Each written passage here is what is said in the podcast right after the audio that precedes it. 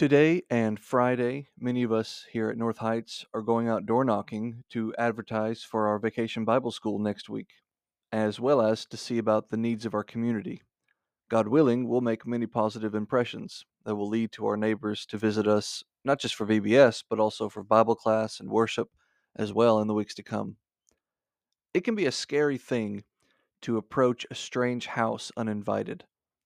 Who knows how the person on the other side of the door is going to react?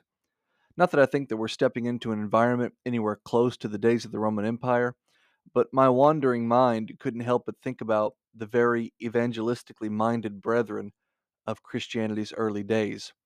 Those people went out far and wide, and they did so knowing there was an evil Roman Empire all around them, highly motivated to silence them.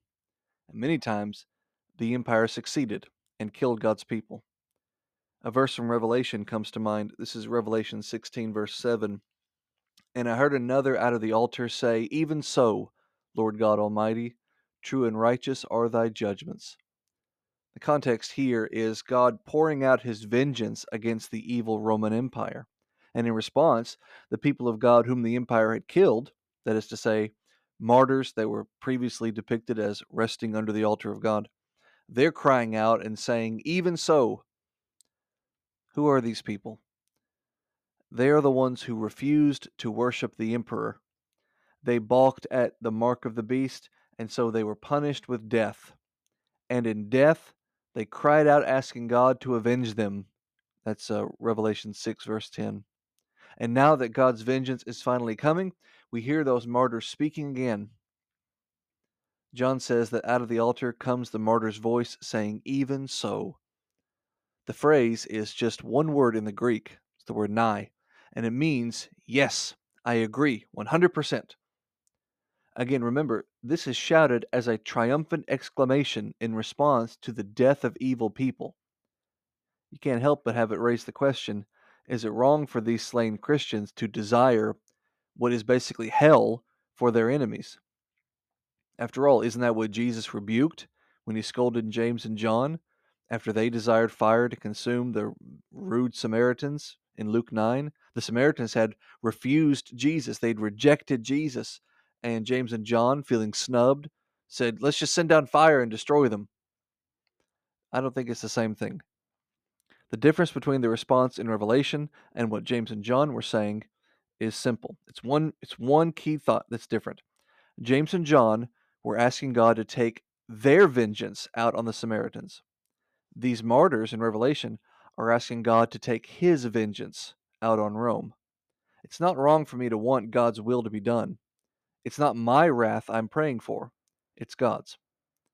The Lord has promised all persecuted people that they will be comforted. Matthew chapter 5. He has also told us not to seek our own vengeance on our enemies, because He will do that for us. Romans 12. There's nothing wrong with a Christian praying and asking God to keep His word. That's one of the most commonly recorded prayers in the Bible. It's all over the Psalms. These martyrs praise God for his vengeance because his vengeance is true and righteous, that is to say, fair and justified.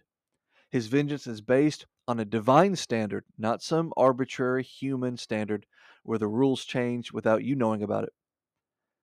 Have you ever dealt with a person who condemns someone for a crime while excusing that same crime in themselves or someone else close to them? Or maybe they condemn others without mercy, but they make excuses for themselves later. People are bad like that. God isn't. God doesn't move the goalposts unless it's to make it easier on you. That's why he sent Jesus. God punishes according to a judgment. He renders verdict based on his know how and his known and um, divine standard that is preached. In life, we often encounter hateful and hurtful people. Our calling is to evangelize them, not attack them. We must go into Samaria and bring them the good news about Jesus. We pray they accept it. They may reject it. Should they choose not to repent, should they instead turn and attack us, then it falls on God, not us, to take vengeance. We trust in God to judge and make all things right. And until He does, we preach to the condemned. And when he does judge and make things right, we say, even so.